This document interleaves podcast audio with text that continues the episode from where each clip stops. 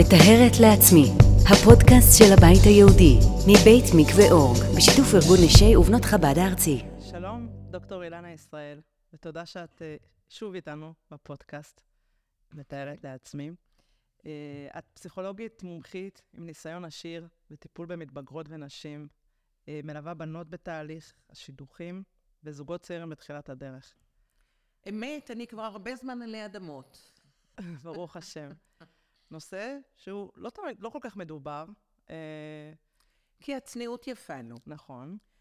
אבל חשוב שלא- לדבר. כן, ועד שלא מגיעים למדריכת הקלות, זה באמת משהו שהרבה בנות מעט מאוד יודעות עליו, וטוב שכך. אבל נורא נורא חשוב, הבנה שביום אחד זה הופך למשהו קדוש אז זה בכלל, אני חושבת שאפשר לעשות על זה פרק בנפרד. בפני עצמו. נכון. שינוי תפיסה של כל כך הרבה שנים. אבל אנחנו היום רוצים לדבר על, ה, על הזמן, אנחנו מדברים על, על הכן, אבל מה קורה בזמן שזה לא. שאי אפשר. כן. נכון.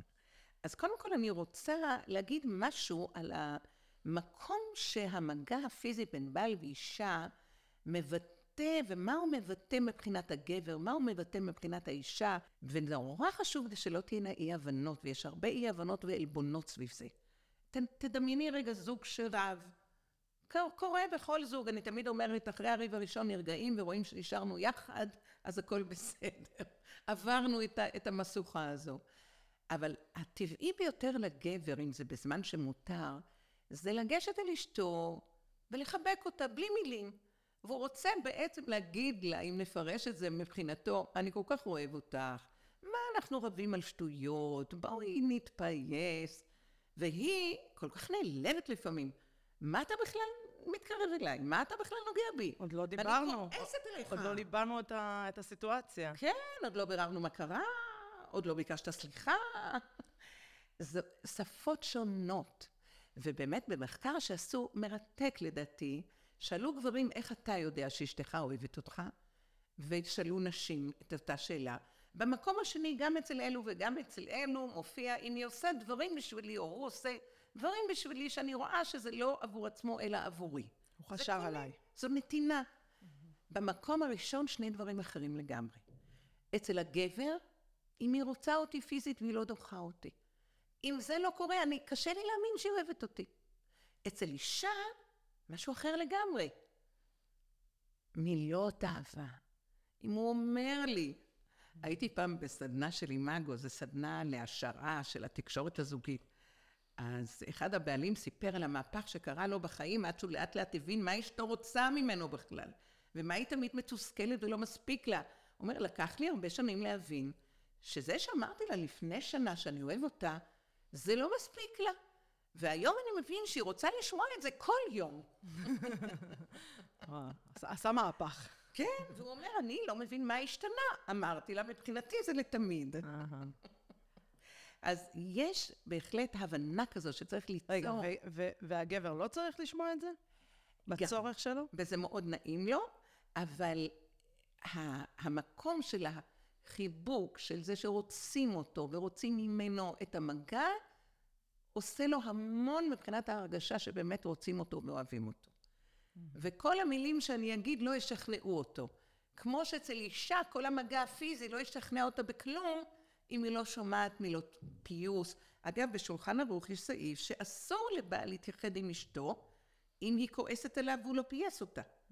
ממש, בין אבל, מילים. אבל לפי מה שאת אומרת, הוא, בתרגום שלו, פיוס, הוא זה מנסה. מגע. אבל זה לא בשפה שלה. והוא צריך ללמוד אוקיי, אז, בשפה שלה. אז, אז בהדרכת קלות מסבירים את השפות האלה? שאלה טובה. זה אני משאירה לך לבדוק מדריכות.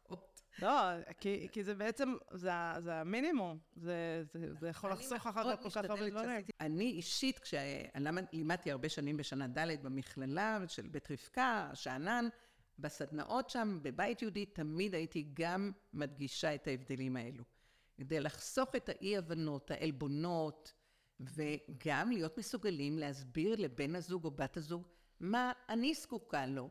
איך אתה יכול באמת לפייס אותי אם אתה רוצה? מה מדבר אליי? ואין כמו מילים. תראו, נשים מעשרה קבין של שיחה בעולם, לקחנו תשעה. מה השארנו להם? עשירית? נו, אז מה אנחנו מצפים? הם מדברים הרבה פחות מאיתנו, וגם כשמדברים זה לא על רגשות ולא על היחסים שלהם עם אנשים אחרים. הם מדברים על נושאים ברומו של עולם. ואני אגיד לך מה, כשאני שומעת אותך, אני כאילו חושבת, אוקיי, אז גם אם, גם אם הוא ידע שמה שצ... שהיא צריכה לקבל זה אה, מילים, אבל הוא לא יגיד את זה בדיוק באופן שהיא רוצה לשמוע, כי, כי הוא מבנה אחר. זה טבעי לו, והוא יהיה צריך ללמוד. אז איך זה יעבור לה? אבל היא, היא מאוד תעריך את זה שהוא מנסה. כן? גם אם זה יצא באיזה משפט מגומגם כזה, אבל היא תשמע משהו. והוא יכול גם לכתוב לה, הוא לא חש... חייב להגיד לה. זה יותר קל לפעמים. Mm-hmm. אה, גברים לומדים, גברים לומדים במשך חיי הנישואים. לתקשר יותר, להביע רגשות. ומה התפקיד של האישה ללמוד? האישה קודם כל צריכה סבלנות ולהבין שהבעל הוא לא החברה הכי טובה שלה. שבין הבנות, בגיל התיכון, את יצרת כבר קשרים כל כך רגשיים, עמוקים, חשובים. הבעל לא היה לו ניסיון כזה קודם בדרך כלל. והוא דרכך לומד. הם מאוד מעריכים את זה אחר כך. מקסים. והאישה הופכת להכי יקרה להם בעולם בגלל זה. כי היא הפינה שבזכותה נפרץ כל החלק הרגשי אצלה. אז בעצם, קודם כל להתחיל מהבנה. שיש, שאנחנו שונים, וכל אחד יש לו את, ה, את, ה, את הדרך אה, גישה אה, אה, שהיא שלו, ייחודית לו, ואיך זה קשור לקשר הזוגי.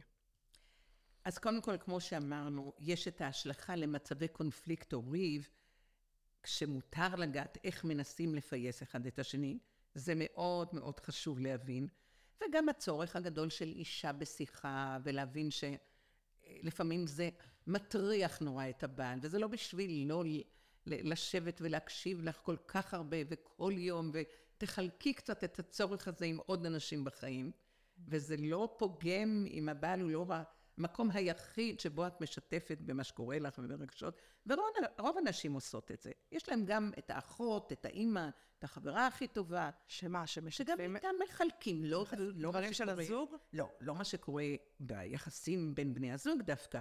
אה, אני הייתה רוצה שבעלה יהיה המקום שיכיל אותה על כל צדדיה, וכל מה שקורה לה בחיים. ולא כל בעל מסוגל לזה, ונשים לומדות עם השנים. למה בעלי מסוגל? יש דברים ביני לבינו שזה חייב להיות בינינו, ויש דברים שקורים לי עם המנהלת או עם חברה לצוות, שאני יכולה גם לחלק עם אחרות ולהירגע שם ולקבל את התמיכה. יכול להיות גם אה, מקרים ש, שבני הזוג יכולים להיפגע מזה ששמעתי שהוא שיתף את החבר ולא אותי, והוא שמע שהיא שיתפה את החברה ולא אותו. רוב הבעלים שמחים בדרך כלל שיש עוד אוזן קשבת לנשים שלהם, ושלא הכל נופל עליהם. מה זה, אה, אוקיי. נשים זה אחרת. יש נשים שמאוד נפגעות אם למשל הן שומעות שאפילו הוא חילק איזו בשורה טובה שהוא קיבל על הג'וב שלו, על המעמד, אה, משהו, תפקיד חדש שהוא קיבל עם ההורים שלו לפני שהוא סיפר לה. היא מאוד תיעלב. היא בהחלט רוצה להרגיש המקום הראשון שחשוב לו לשתף. כי יש לנו את היכולת להכיל הרבה יותר, אנחנו כלי רחב מאוד. עכשיו, מה שאת אומרת, הוא לא בהכללה. לא, ברור שזה יכול להיות. זה מאוד, יכול להיות שונה, ויכול להיות אה, אישה הפוך וגבר הפוך. לגמרי, לגמרי, וכל אחד צריכה להכיר מי זה בעלה, והוא צריך... אז בעצם החשיבות זה, תכירו אחד, תכירו את עצמכם ותדברו את זה. נכון. תדבררו את זה החוצה. ותבטאו את הצורך שלכם, וגם תמיד, אם אתם רוצות באמת שלמשל הבעל יבטא יותר כלפיכן את האהבה שלו, בצורה שלך חשובה, אז כל פעם שזה קורה שהוא עשה את זה, גם אם זה במקרה לגמרי, תודי לו על זה, תעשי מזה עסק, תראי לו כמה זה נפלא וחשוב. Mm-hmm. זה משהו שאחר כך יעודד אותו. פידבק, שחוזר לך גם. בהחלט. ואז מגיע הזמן שאסורים. ולזוגות צעירים זה בהתחלה נורא קשה. נכון. זה אחד האתגרים בשנה הראשונה לחיים, לבנות, להתרגל לתקופות האלה, שפתאום, כמו קיר שיורד ואסור להתקרב, וכל ההרחקות השונות, זה באמת אתגר גדול. יש כאן גם איזה כיוון הפוך שקורה. נשים בתקופה הזו עוד יותר זקוקות להרגיש שהבעל אוהב אותי ואיך אני ארגיש את זה. אז אי אפשר בכל הדרכים הנורא פשוטות. אז הן נורא מחפשות את הקשר של שיחה, את הלעשות דברים יחד שכן מותר, את השותפות הזאת. הבעל, כאילו הכי נוח לו בתקופה הזו שהוא צריך להיזהר מאוד, שלא יקרה חלילה כלום שאסור, אז הוא הרבה פעמים אוטומטית מתרחק קצת. אני חושבת שגם זה סוג של מתג. כאילו, כרגע אסור, סוגרים את המתג, נכון. נדליק אותו, והוא מסיח את הדעת לדברים אחרים כדי לא לחשוב על זה, כדי לא להיכשל חלילה. ונשים לפעמים מפרשות את זה כאילו, רק כשהוא צריך אותי אז הוא נחמד אליי. בתקופות שפתאום יש הרחקות, הוא כאילו שוכח מזה שאני קיימת. או תחושה שאני האובייקט שלו, הוא רוצה אותי רק בשביל החלק הפיזי, מה שבכלל לא נכון. הוא עושה את זה כדי לשמור על עצמו, ושלא יקרו ביניהם דברים שאסור, והוא אה, מנצל את הזמן הזה לפעמים לעשות דברים, אם זה לתקן, ואם זה לעזור לחברים, ואם... והיא מרגישה כל כך את הצורך הזה בלשמר את הזוגיות. נכון. וזה נורא חשוב גם. אבל זה לא פשוט ללמד את הבעל, אז איך אפשר כן להרגיש אה, אבל, קשר אבל בזמן מה הזה? שאת מספרת עכשיו זה לא, זה לא דבר שהוא תקין ונכון. מסכימה איתך, לגמרי לא. בעצם כל ההדרכה שמלמדים צריכים מאוד מאוד לתת דגש לנושאים האלה. בתקופה הזאת. כן. נכון. ולא באמת לסגור את המתג ו... ולהתרחק. ו- כן. עכשיו, המילה נקראת הרחקות. נכון. היא גם מטעה. נכון. כי, כי את לא רוצה שתהיה התרחקות נפשית, רגשית. את רוצה שלא יבואו לידי מכשול, שיהיו באמת את ה... שיהיה את המרחק הזה ששומר שלא ייכשלו חלילה. כן. אז אנחנו לא בפרק עכשיו של באמת ללמוד את ההלכות, כי אנחנו רוצים להבין את זה מהמקום הפסיכולוגי. נכון. אז, עכשיו, אז מה כן? אז, אז קודם כל, אין שום סיבה שזה לא יהיה זמן שבו אפשר לשוחח עם הרבה יותר תשומת לב אחד לשני, ובאמת להעמיק את השיחה, להתעניין בבן הזוג, להתעניין בבת הזוג, להיכנס יותר לעולם שלה. כי אולי אין לנו מה שאת זמן אומרת, אבל האישה רוצה את זה.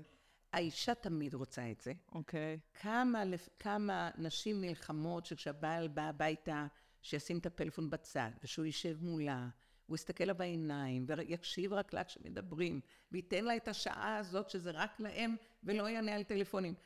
היה פעם בעל, הוא אומר, הוא קיבל את זה, והיא עוד פעם באה ומתלוננת.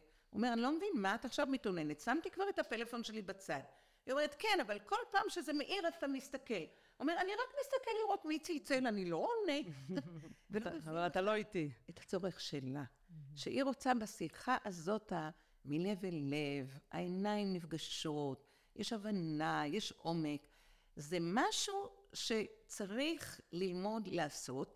אגב, זוג שמאוד קשה לו בזה, יש גם היום שיטות של אה, מלמדות את סוג השיח המעמיק יותר. מה זאת אומרת? אה, למשל, שיטת הטיפול הזוגי שנקראת אימאגו, שהיא נועדה ל- לאו דווקא לבעיות ולקשיים בחיי נישואים, אבל להעשיר ולהעמיק את השיח, כדי שבייחוד אם יש מישהו מבני הזוג שמתוסכל קצת, שמרגיש שרמת השיחה היא רדודה, כאילו ללמוד איך לדבר? א- איך להשתמש בדיבור ובהקשבה, לתת לי הזדמנות להכיר יותר לעומק את בת הזוג שלי, ולהפך. זה את אומרת, הכ- הכי טוב לעשות את זה בזמן של... נכון. של, אה, של זה. הזמן שאנחנו פנויים יותר. אנחנו פה, אנחנו יודעים שזה עכשיו העיקר שקורה, זה לא איזו הקדמה להתקרבות, אה, ואני חושבת שזו ממש הזדמנות. וזוג שקשה לו ולא יודע איך לדבר על חלומות לעתיד, מה היית, איך היית רוצה לראות אותך עוד עשרים שנה? את לא תשאלי ביום יום את הבעל שלך. אבל כשפתאום יש איזה זמן כזה שמקדישים לשיח, לשיחות שאין לנו בדרך כלל כל כך מתי לעשות אותן, ופתאום אנחנו יושבים ועושים שיח כזה, אז זה נורא מקרב, כי אה, את יודעת, אנחנו חושבים שאנחנו מכירים נורא טוב את בן הזוג, בת הזוג, ויש הרבה פעמים מאוד הפתעות לשמוע איך הוא חושב על דברים שונים, לדבר על הילדים כשיש ילדים, ועל ההורות שלנו, ומה אנחנו רואים, ומה... יש, יש נושאים שפתאום אפשר להעלות ולהעמיק בהם הרבה יותר. הזמן הזה שאם אנחנו נקדיש, ואם אנחנו נבין שזה חשוב.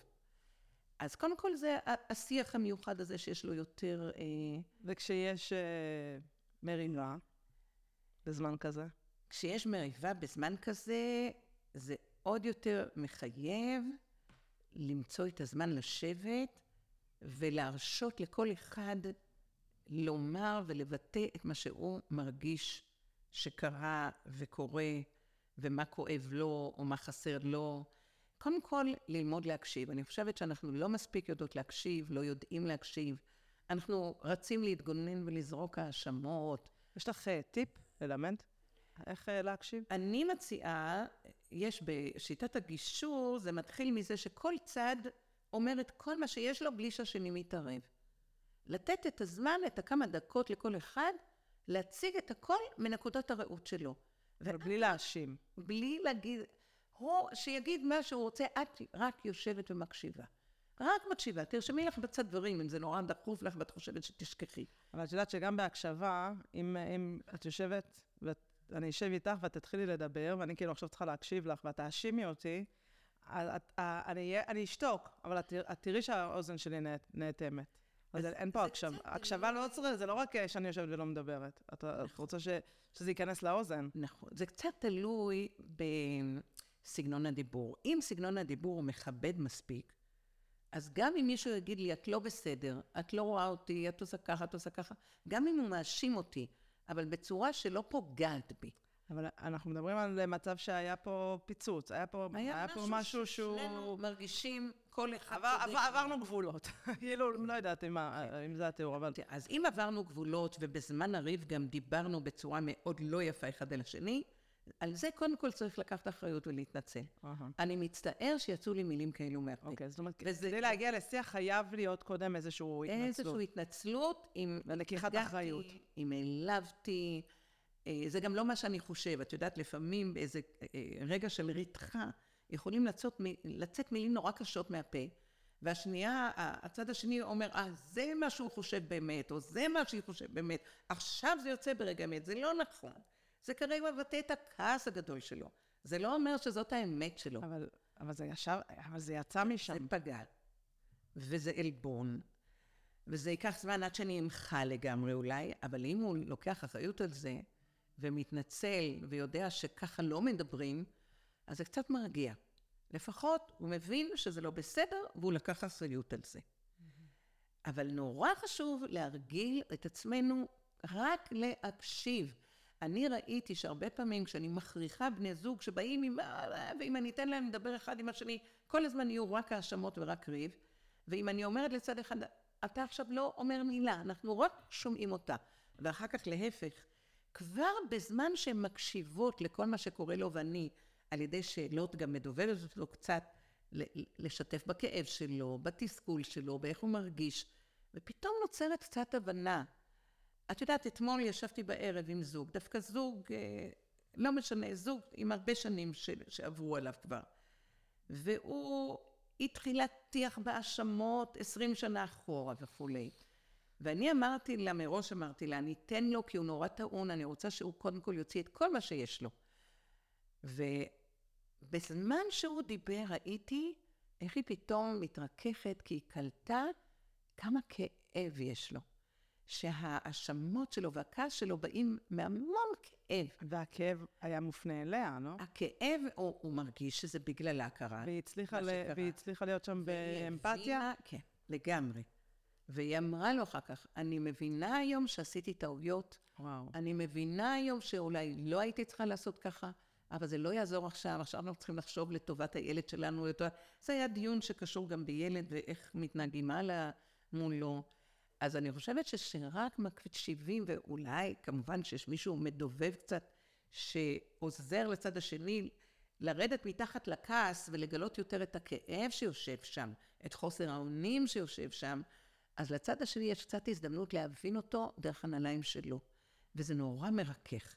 ואותו דבר אחר כך קורה כששומעים את הצד השני. אה, אז, אז אמרת, יושבים, מדברים, ואז... נותנים לכל צד... צד אחד דיבר, אוקיי. כאילו רוקן, רוקן, רוקן. ואז הצד השני מתחיל לעלות את איך הוא מרגיש. הוא לא מגיב למה ששמע. עכשיו, הוא יכול גם להגיב אחר כך למה שהוא שמע, אבל זה כבר בא אחרת. כי הוא שמע והבין את נקודת הראות של השני. הוא נכנס לנעליים שלו לכמה דקות האלה. כי הוא, הקשב היה פתוח. הוא לא היה עסוק במה אני עונה. באיך אני... אבל להגיע לכזה שיח, אתה, זה צריך פתיחות משני הצדדים. נכון, צריך לרצות, צריך להתאמן בזה. ממש להתאמן בזה. וזה נורא מרכך, וזה נורא יוצר הבנה. את יכולה לספר על משהו שהוא בעצם, שליווית מישהו בכזה תהליך ואיך היה בהתחלה, ואיך... בעצם כמו לאמן שריר. אני אתן לך דוגמה, זוג שהגיע אליי אחרי מותה של אימא של, ה- אימא של הבעל נפטרה, והאישה הרגישה שכל חייה היא סבלה נורא מהאימא שלו, וממש לא הצטערה שהיא נפטרה, ובשבילו האימא הייתה מקום שכל כך אוהב אותו, וכל כך נותן לו. עכשיו, האישה הייתה דברים באמת קשים שקרו. זו הייתה אימא שבאמצע חופשה שלהם יכולה הייתה להפתיע אותם ולהופיע בבית המלון ולהגיד שלום, כן? היה לה איזו יכולת כזאת לצנוח, בלי רשות, בלי הזמנה, והוא צחק על זה, והוא חשב שזה מצחיק, והיא נורא נפגעה ונורא כעסה כל השנים. אז היה המון המון כעסים והמון המון...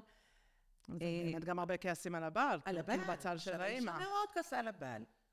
והוא התרחק ממנה רגשית, ומצא חברים, ועשה הרבה דברים בחוץ, והיא הייתה מנהלת את הבית עם הילדים כמעט לבד. למרות שהוא היה בעל מאוד נותן מבחינה כספית, והיה עושה את הקניות, הייתה לו נתינה שלו, אבל רגשית הוא מאוד מאוד התרחק. באיזושהי נקודה בחיים, אחרי שהאימא נפטרה, ופתאום היא הרגישה שזאת הנקודה, היא רצתה ממנו סליחה. שיבין כמה פג, פגעה באימא, וכמה הוא לא הבין את זה כל השנים, ושירד על ארבע, ויבקש סליחה וכולי. עכשיו, אני כבר, הייתה לי שיחה מקדימה איתו, והבנתי גם כמה כאב הוא צבר, מהרבה דברים שהיא עשתה מולו. אה, היא, היא, הוא אומר, בגללה, כל החברים שפעם היו מתארחים אצלנו בבית כבר לא רוצים לבוא בכלל. היא לא אוהבת אורחים, היא מחמיצה פנים, אני אדם חברותי. איבדתי את כל החברים שהיו לי בתחילת הדרך בגללה. עכשיו, היא לא שמעה את זה אף פעם, היא לא הבינה מה הוא צובר, היא רק ראתה את הכאב שלה שמצטבר. וכשנתתי לה לדבר לבד, קודם כל, על כל הטענות על אימא שלו ועל העוולות ועל איך הוא לא לקח צד והוא לא הגן עליה, ואיך הוא היה שם בהקשרה? הקשיב. כי את שומרת גם שהם יקשיבו, את אה. לא נותנת שמישהו יתפרץ. אבל את, בהתחלה, אני, אני, אני פשוט, אני רוצה שמי שמקשיבה פה, אה, תצא פה עם כלי. תחשוב איך אני עושה את זה. כן. ולא כל... ו, ו, אז, קודם כל ביד- תחליטו מי יותר לא, אז, אני. אז למה אני שואלת כן. אותך? כי אנחנו רוצים פה שהם ילכו ו- אפילו לבד. ומה קורה בהתחלה? אני רוצה כן לשמוע את, ה, את הקושי שהיה בהתחלה, ואיך הובלת את זה, ואז מישהו שמקשיבה יכולה לש... ל... לקחת את זה. אז לקחת מזה. קודם כל, שניהם בעצם היו עם המון טינה אחד אל השני. אוקיי. וכל אחד מצא את הפתרונות שלו, היא השתקעה בילדים, ואני יודעת, לקנות בגדים. אוקיי, ואז הם יושבים לשיחה. ואז הם יושבים יחד. ואני אומרת, לשניכם פה צברתם המון כעס, המון תסכול, המון כאב.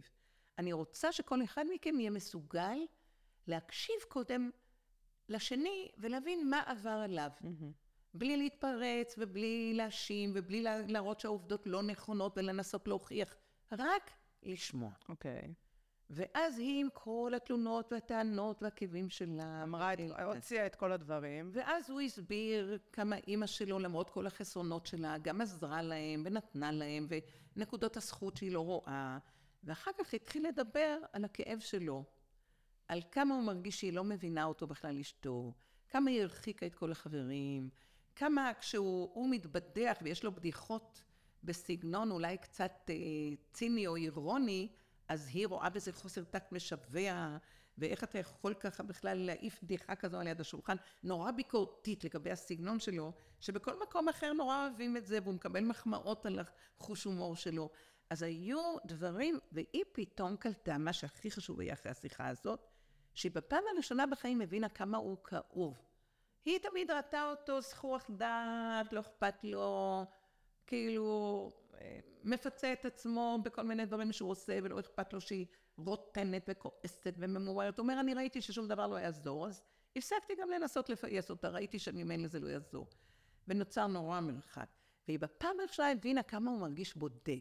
כשהוא העז להגיד, אני מרגיש נורא לבד, זו הייתה מהלומה בשבילה. היא לא קלטה. וכמה חבל לו. וכמה הוא כן היה רוצה שיהיה איזה קשר. ואפשר ל- ל- ל- לגשר את הפער הזה של כל כך הרבה שנים? אף פעם לא להתייאש. הזוג הזה היה לפחות אחרי 20 או 25 שנה של נישואים, והם התחילו מחדש. וואו. הם התחילו מחדש, הם יצאו לדייטים, הם התחילו לשבת אחד מול השני, לא להיכנס בלי שום כניסה לחשבונות עבר. כאילו נזכרו למה הם התחתנו. כן. לבנות מחדש זוגיות. וואו. ונעשה להם טוב. זה הכל מהשיחה. כאילו מה... מה... מכמה שיחות. לא, לא, לא שזה אבל שיחה לא, אחת, לא מה- הרבה. זה. מהרעיון שאנחנו מקשיבים מקשיבים. וקולטים שגם לשני כואב.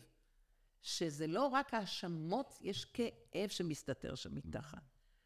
וצריך להגיע לדבר העמוק יותר בתוכו. אז בעצם, ה- מה שנתת לנו פה עם השיח והגישור, הוא נכון לכל זמן.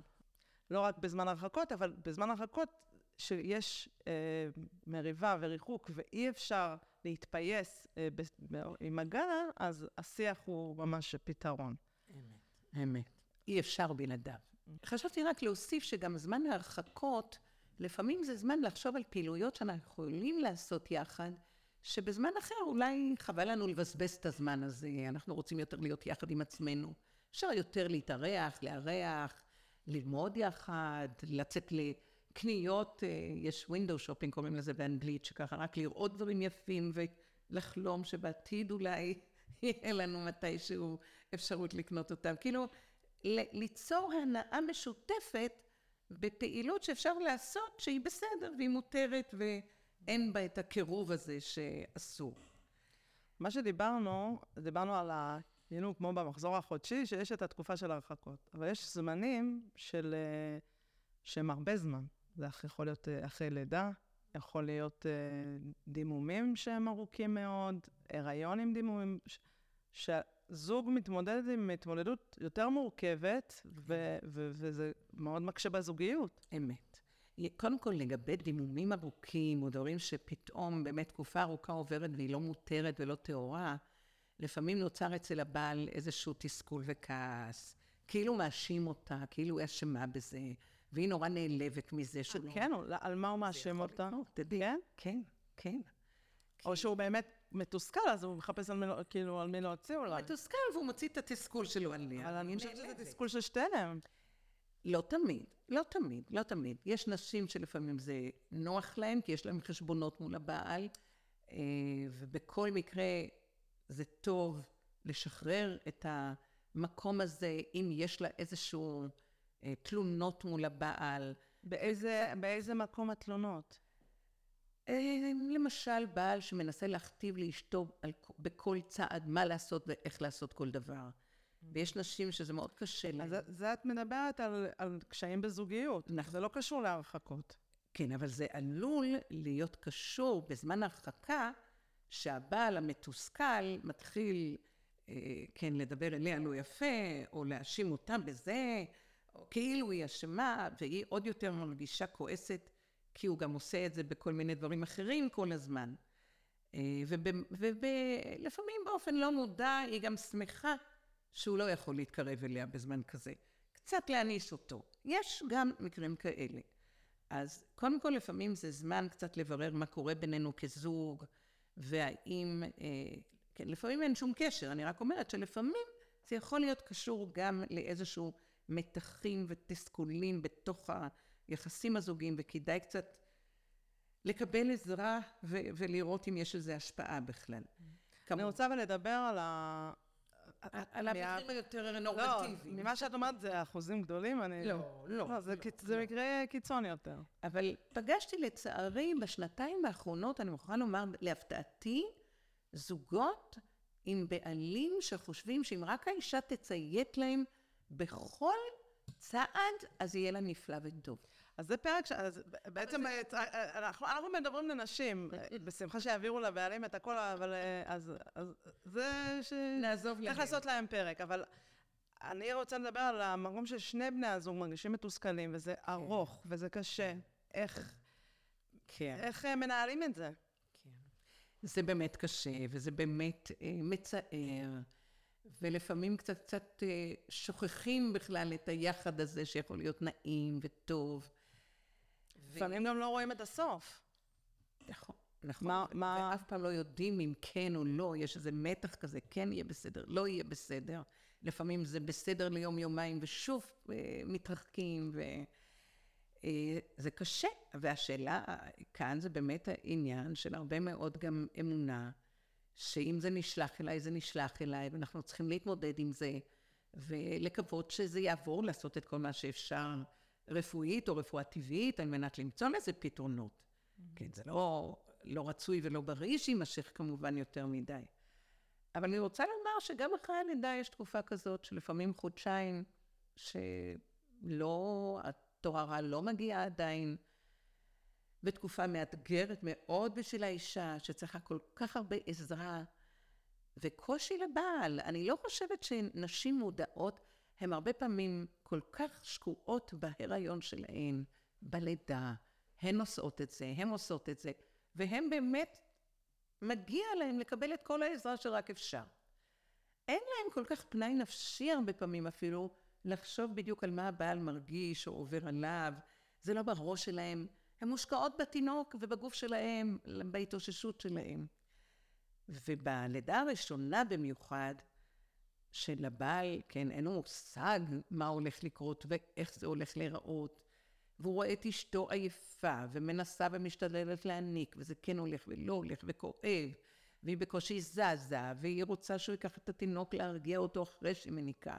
והוא מרגיש כל הזמן בתפקיד של משרת. הוא עושה את הקניות, והוא משרת, והוא מנקה, וכאילו לא צריכים אותו חוץ מזה. זו הרגשה קשה לבעל הרבה פעמים. ואני הרבה פעמים אומרת לנשים צעירות, אל תזניחו את הבעל בתקופה הזאת. זה יכול אחר כך להשפיע על... מה זה אומר תזניחו? זה כאילו נשמע, לא, אבל זה נשמע כאילו הילד, עוד ילד קטן. עוד ילד, הוא עוד ילד בתקופה הזאת. למה? כי ברגע שיש שלושה, יש מקום לקואליציות ולפוליטיקות. שניים מול אחד. וכשהאימא והתינוק זה צמד כזה של שניים, אז הוא בחוץ. והוא באמת במובן מסוים בחוץ בתקופה הנורא נורא ראשונה הזו. אבל נורא כדאי להפוך אותו לשותף אמיתי ולעשות מזה משולש יציב. ויש מחקר מדהים שמראה שאותו הורמון אוקסיטין, שאצל האנשים מופרש כבר בגיל, בזמן ההיריון, וגורא, הורמון ההתאהבות קוראים לזה, וכשהתינוק יוצא היא כבר אוהבת אותו מלכתחילה, אצל רוב הנשים, לא כולן. אצל הבעל זה לא מופיע, אין לו את זה במוח. זה מופיע הרבה יותר מאוחר ובאזור יותר קוגניטיבי של המוח. בתהליך שהוא מתחבר, לוקח לו זמן להתחבר לילד. זה... אבל בעלים שהאישה מעודדת ומרשה להם לקחת חלק בטיפול הפיזי בתינוק, לתת לו בקבוק להחליף לו, לרחוץ אותו, אז האוקסיטין הזה מופיע הרבה יותר מוקדם. וכבר חודשיים, שלושה אחרי הלידה, הוא קשור ואוהב את התינוק והופך לשותף. ואז השלושה הם כבר בקואליציה אחת. ואז הם יחד, כן. אז קודם כל לערב את הבעל בטיפול הפיזי. יש לפעמים נשים, אולי בגלל המודל שהם ראו מאימא שלהם, אני חושבת שהיום זה הרבה יותר במודעות, והרבה יותר הבעלים הם אה, האבות. זה נפלא. אני חושבת שההזדמנות לאבא להיות גם אימא, זה דבר נפלא שקרה בדור הזה. למה זה נקרא שהוא גם אימא? הוא אבא. כי זה סוג של אימהות, נכון? לטפל בתינוקות. לטפל יותר זה אימהות? זה, זה, זה, תמיד קראנו לזה כישורים אימהיים. אבל אין סיבה גילי, לא גילי, כישורים אימהיים. כמו שאישה יוצאת לעבוד ויש לה כישורים גבריים. זה כישורים הוריים? בלהתמודד עם העולם. כן, אבל אני אומרת, אז זה לא אימהי, זה הורי? הורי, כן, נכון, נכון. יש, אין לי ספק שאנחנו עוד נראה... לא, כי המשפט, אה, בעלי עזר לי עם הילדים. כן, כאילו הוא אבא של לא הילדים, והוא הורה, ואנחנו הורים. כן, אבל אי אפשר להתעלם שבמשך מאות שנה זה היה תפקיד של נשים, גם הרבה מדבר על זה שזה במיוחד תפקיד של נשים. נשים גם מצוידות. עיקר הבית ועקרת הבית, אבל כש... בתקשורת הלא מילולית, יש להם כל כך הרבה יותר הבנה. היא צריכה קצת לפענח את זה הבעל. אתה לא רואה, תראה, ככה קורה לו, ככה זה, זה סימן כן. שצריך ככה. היא מכוונת אותו, היא מלמדת אותו גם הרבה פעמים, איך להתאים את עצמו יותר לתינוק. אבל הוא יכול ללמוד, הוא יכול ליהנות מזה, וזה דבר נפלא. יש לנו עוד דברים? אמ, אני, אני אומרת את זה כדי שבאמת מהלידה תצא הורות משותפת, שהילד יהיה סמל של איחוד ולא חס ושלום של פירוד. כי ילד יכול גם להפריד בין הורים. ובגיל ההתבגרות זה יחזור עוד פעם אגב. כשהילדים יתחילו לנסות לעשות קואליציה עם אחד ההורים נגד ההורה השני. וגם אז הזוג צריך לזכור, רגע, אנחנו היינו פה קודם. סליחה. ולא, את לא יכולה לדבר איתי בלי, ולהגיד שאל תספר אבל לאימא, אין דבר כזה ולהפך. האתגר הזה עוד יחזור. אז בעצם, אה, בזמן, ה... מיד אחרי לידה, שזה זמן ארוך של ריחוק, צריכים לעבוד שם, על. אפשר לעבוד בעצם על הקירוב דרך הילד? כן. דרך על התינוק. השיתוף שלו בהורות. כאילו, לחוות יחד את ההורות. הכרת תודה לבעל שהופך כמו משרת ורץ בשבילי ועושה בשבילי הכל. תביא לי זה, תביא לי זה, תקנה לי זה, תקנה. להכיר תודה גם. שהוא באמת כרגע מפנה את עצמו לעשות עבורנו כל מה שצריך. וצריך באמת לוותר על הרצונות והצרכים האגוצנטריים שלו. ואם הוא מצליח לעשות את זה, אז להודות לו על זה.